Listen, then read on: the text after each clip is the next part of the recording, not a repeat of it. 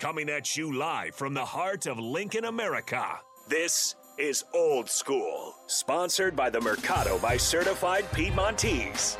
Broadcasting veteran Derek Pearson.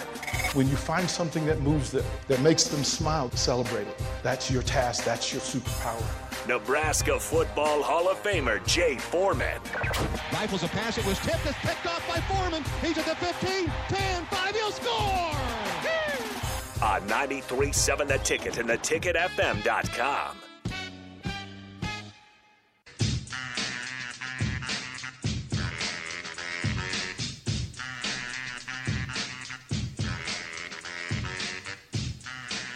Happy Tuesday, everybody. Thanks for joining us, hanging out with us on a Tuesday, a cold Tuesday. Actually, got a little snow shower today and felt like, okay, I'm officially in Lincoln, Nebraska uh, in late November. Kept stricken home. Mid November. It was, it was sprinkly. Um, when I was coming back from the uh, stadium, uh, that's where it hit. And, you know, I kind of stood in it for a moment and uh, let it let it let it rain on me a little bit. Uh 402-464-5685. Starter Heyman text line Honda Lincoln Hotline. If you want to be a part of the conversation, join in. Hit us with a what's up. Say what's up, DP. What's up, Nathan? We'll have a conversation. We'll hear from Jay Foreman at some point throughout the course of these two hours. Uh, you know, it's Secret Agent Jay Foreman doing Secret Agent Jay Foreman stuff. he does. Um, he's got business to handle, and we appreciate all that for what he does. And again, uh, thanks to him for, for handling business. Thanks to Nathan for handling business while when I was out. Greatly appreciate it. Appreciate y'all. Really do. Starter Hammond live video stream, Facebook, YouTube, Twitch, and Twitter Live. You can see what's going on uh, here in studio. Um, Nathan's got a little scruff on his face. Um, They let us do No Shave November at the station. okay. Well, I just I wasn't. You know, boy, that's gonna ask that. That's gonna lead to several questions. it surprised you That, little bit. yeah, you know, I was like, wait a minute, where are we going with that one? What happened? What? what? okay, 10, 11, do your business. yeah. Uh, yeah, I wasn't sure what what what the, what was going on. Whether this was a protest, was this was this a thing that you know.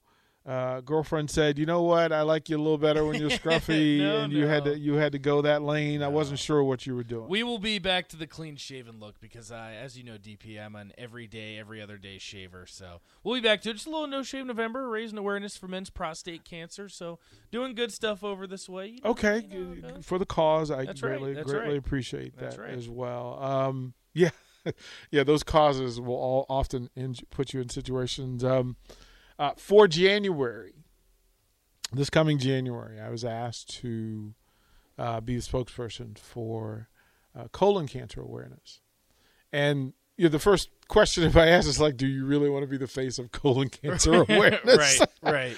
Uh, but its effect on African Americans is a little bit higher uh, of a higher risk uh, than others, and so I felt like it was kind of a, a- decent thing to do to use these airwaves to bring that awareness and let folks at least have conversations. They have at-home testing kits, which uh, Lancaster, Lincoln Lancaster Health Department uh, is pushing and promoting that everybody has a kit uh, reserved for them.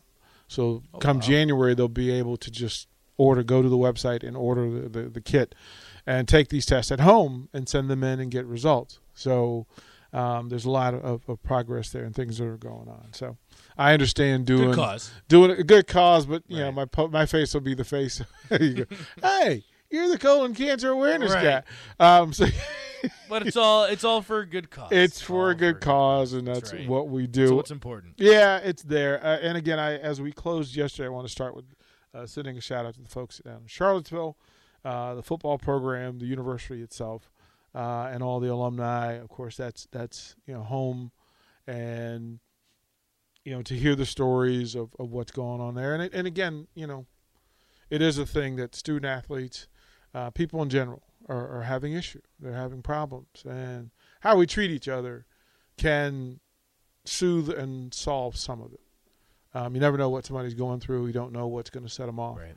Um, but uh, for that program, uh, that university, that community, as they try to figure out how to get through some dark days, uh, we send out our prayers and thoughts to to them uh, down in Charlottesville. I I do want to open with with with, and we'll get to the conversations that took place down at at, at Memorial Stadium. Um, but I did ask Jay about last night's game. like I asked him, you know, there's a chance that the Eagles screw this up with an indivision mm-hmm. interdivision opponent that knows them, that had already set the precedent for being able to shut down the running game and held them to 2.6 yards of rush prior to last night. So there mm-hmm. was a game plan, and that Monday Night TV pressure bust bust pipes. That's mm-hmm. that's the phrase, right? That you're never quite sure how a team reacts to responsibility. And I said, you, "You sure that this is not a game? This seems like a catch me game." We were on the same Like- page. I said trap game. right like this Commanders. is this this this seemed like one of those I was games with for me you. I was with you. and so and again i'm not uh, i'm happy for my friends in dc who got to they got to do their thing right they got to celebrate last night They're in the playoff hunt. but it was too. i mean five and five like they're they're right on the cusp uh, i think Yeah. the new power rankings had them at 17 Okay. which puts them in the conversation Yeah. and they've got two winnable games coming up uh Houston being one of them, I forget who the other one is. That they seem to feel like they should be able to, you know, they could be seven and five heading into Yeah. into a meeting with the Giants. Um, but it it led to the conversation that we still don't know who the best teams in the NFL are. Like we just we we're just not going to know for a while. And I last night was case in point that we find it we found out something new about Buffalo, right? That you know pressure does things to Crunch to, to, time, to, yeah. to people. Uh, we found that out about the Eagles that there is a game plan for how to beat them, Mm-hmm. and even at home on a Monday night, national TV, there's a way to beat them, and that's kind of why I wanted to start there because Washington had 49 rushes last night. Now they're not they're not the best running team in the NFL by any stretch of the imagination. Now we like the young man from Alabama who is now stepped up post gunshot wound and is giving them- crazy. right, which is crazy that a month ago you know this is what was going on, and now he's out punishing uh, Right. undefeated teams in the NFL. Yeah. But what struck me about watching Washington last night was the pressure that they put on the Eagles to change what they did offensively by what they did offensively. Because that's the playbook for Nebraska against Wisconsin. I didn't know that's where you were going with it. It's the playbook. Yeah, you're right. It's the playbook. Look, Washington's not the best running team in, in the NFL. But what they figured out was of the five key matchups up front, we need to find two that work at an advantage for us.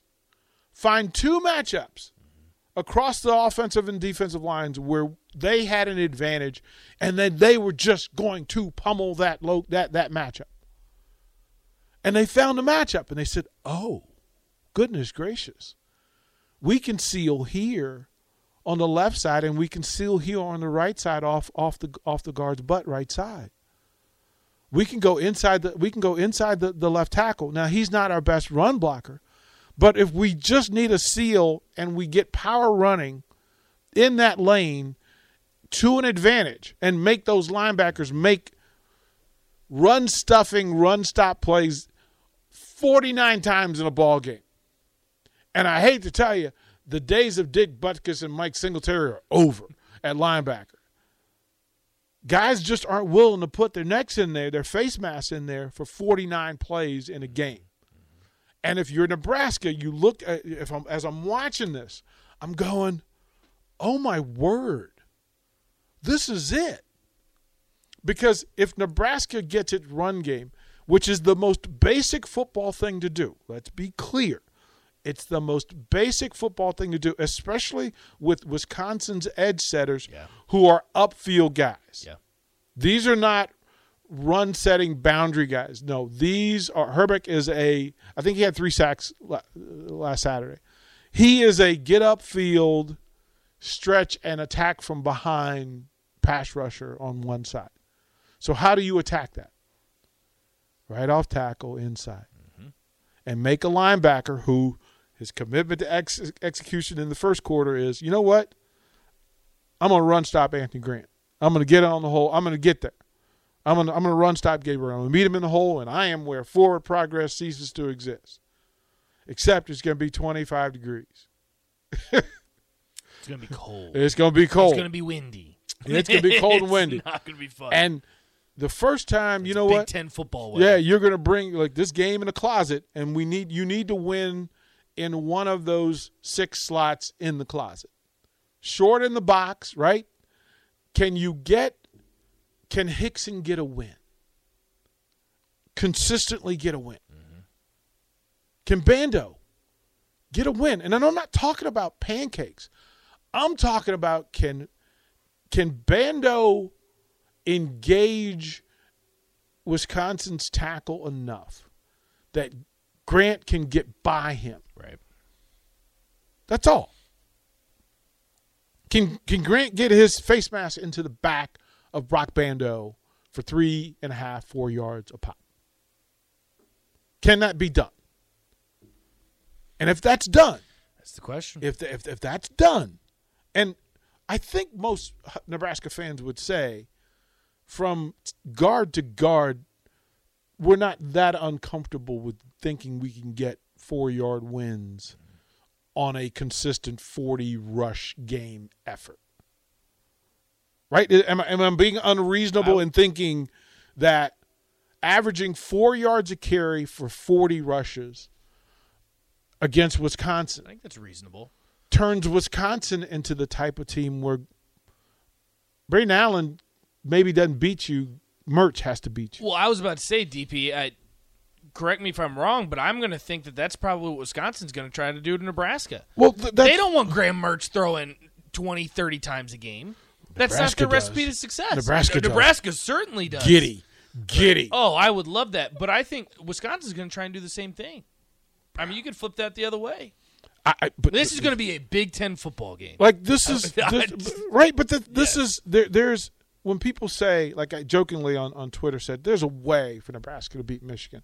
There was, they just didn't execute. Mm-hmm. But if and and text line again, you can correct me if, if you disagree, and I'm I'm perfectly cool with disagreeing with my with my thought on this thing.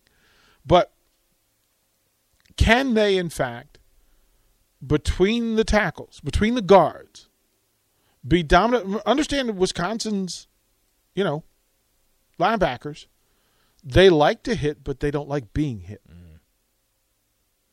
And if you want to attack linebackers, especially Wisconsin linebackers, what do you do? You use Vokolek behind them. Easiest throw, no matter who's playing quarterback. If Casey doesn't have 100% touch in, in the hand, the easiest throw for him to make is a seven yard throw in an open window behind linebackers. Right? Simple. Simple. For Smothers.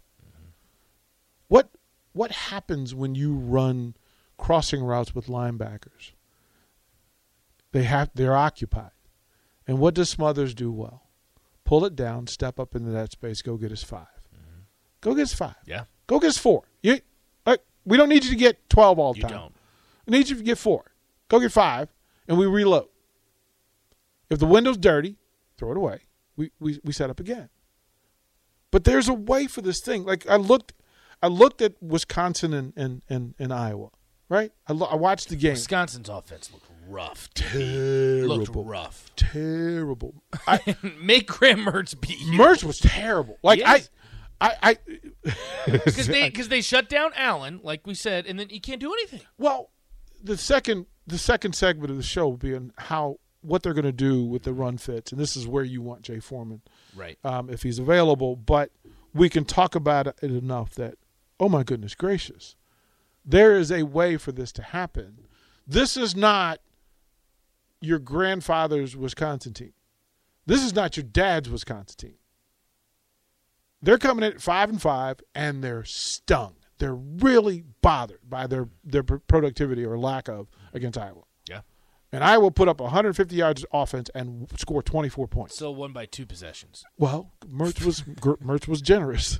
the pick six was just oh my goodness, bro. What were you How doing? about that? And Iowa's now at the top of the Big Ten West. Who would have thought Which that? which Isn't that so Iowa? well, but here's the Here's here's the most Iowa thing ever. here's where I want to where I want to focus today. The reason why I don't want to talk about coaching is that there is a game to be played. A big game against a rival opponent that you have beaten eight eight visits. Eight matchups, right? Here's your chance.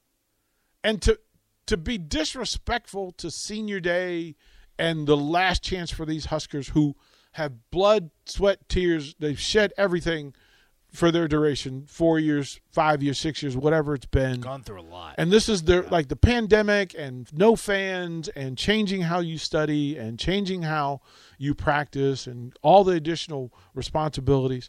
And they're going to show up Saturday with an opportunity to leave Memorial Stadium positively. Right? Posi- and on a positive note. How amazing would that be? How amazing would that be? be awesome. So that's the conversation. We'll we'll take a break. When we come back, I do want to talk about Nebraska's defense, and then I want to talk about the seniors. And so text line, if you would, for the 12 seniors that are in play, and I'll call them out when we come back. But give us your what what comes to mind when you think of these seniors who are going to do the walk on Saturday at Memorial Stadium. We'll do that next on Old School. You're listening to Old School with DP and J. Download the mobile app and listen wherever you are on 937 The Ticket and theticketfm.com.